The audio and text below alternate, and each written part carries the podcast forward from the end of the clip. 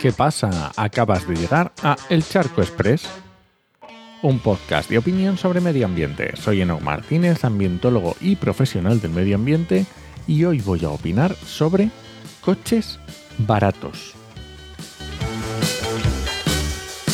Está claro que el coche no es la solución de los problemas de movilidad. La movilidad individual motorizada no tiene sentido, a no ser que no existan otras posibilidades. Pero si hablamos de coches, está claro que el eléctrico es el más sostenible.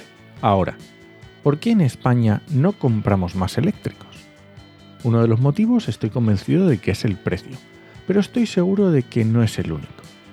Así que vamos a ver la lista de coches más vendidos en 2023 con sus precios y luego tú me dices si también estás conmigo en lo del precio o no, o tienes otras ideas.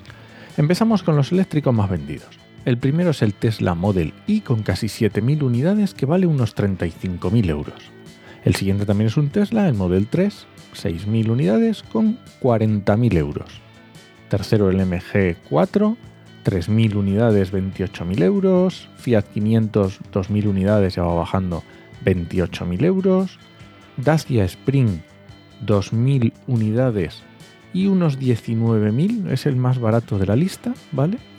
Y luego ya tenemos, eh, pues por debajo de las 2.000, el Audi QE Tron 55.000 euros, el Kia Niro 41.000, el Mini 27.000, Citroën eléctrico C4 31.000 y Cupra Born unos 42.000 euros. Más o menos ha quedado claro por dónde andan los precios y las ventas.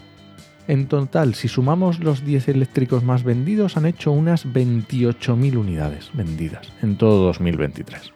Más o menos. Vale. Pues ahora vamos con los no eléctricos, con los de toda la vida. El primero es el Dacia Sandero, que ya tiene 28.000 unidades vendidas, igual que todos los eléctricos, y el precio anda desde los 13.000 euros. Ojo a este dato. Siguiente sea Tarona, 21.000 unidades también con unos 22.000 euros. Toyota Corolla 19.000 unidades. Aquí van bajando más o menos poquito a poquito, ¿vale? De unidades. 30.000 euros, el MG ZS 17.000 euros, Peugeot 2008 20.000 euros, Hyundai Tucson o Tucson 26.000, Toyota CHR 27.000, Kia Sportage 27.000, Volkswagen T-Rock 26.000, Seat Ibiza unos 15.000 euros. Con esto ha quedado claro que el más vendido es el Dacia Sandero con, con un precio muy barato. Y luego está el MG ZS y el Ibiza. Pero claro, si nos fijamos en el resto, andan entre los 20.000 y 30.000 euros. Así que, ¿cómo interpretamos esto? Yo entiendo que si alguna marca fuera china o europea sacara un eléctrico realmente asequible, con precios como ya hay en China, por ejemplo con el Bay de Sigul, con precios entre 9.000 y 11.000 euros al cambio y autonomías entre 300 y 400 kilómetros, pues sería muy fácil ser el coche más vendido Hombre, un poco de autonomía más tampoco estaría mal.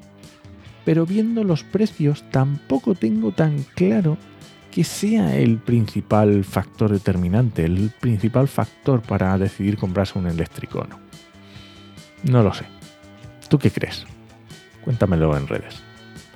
Y nada, este ha sido el Charco Express de hoy. Lo encuentras en Podcastidae o en elcharco.es. Y si alguien te pregunta, no lo dudes, te lo dijo en HMM, que es como me encuentras en redes. Nos escuchamos.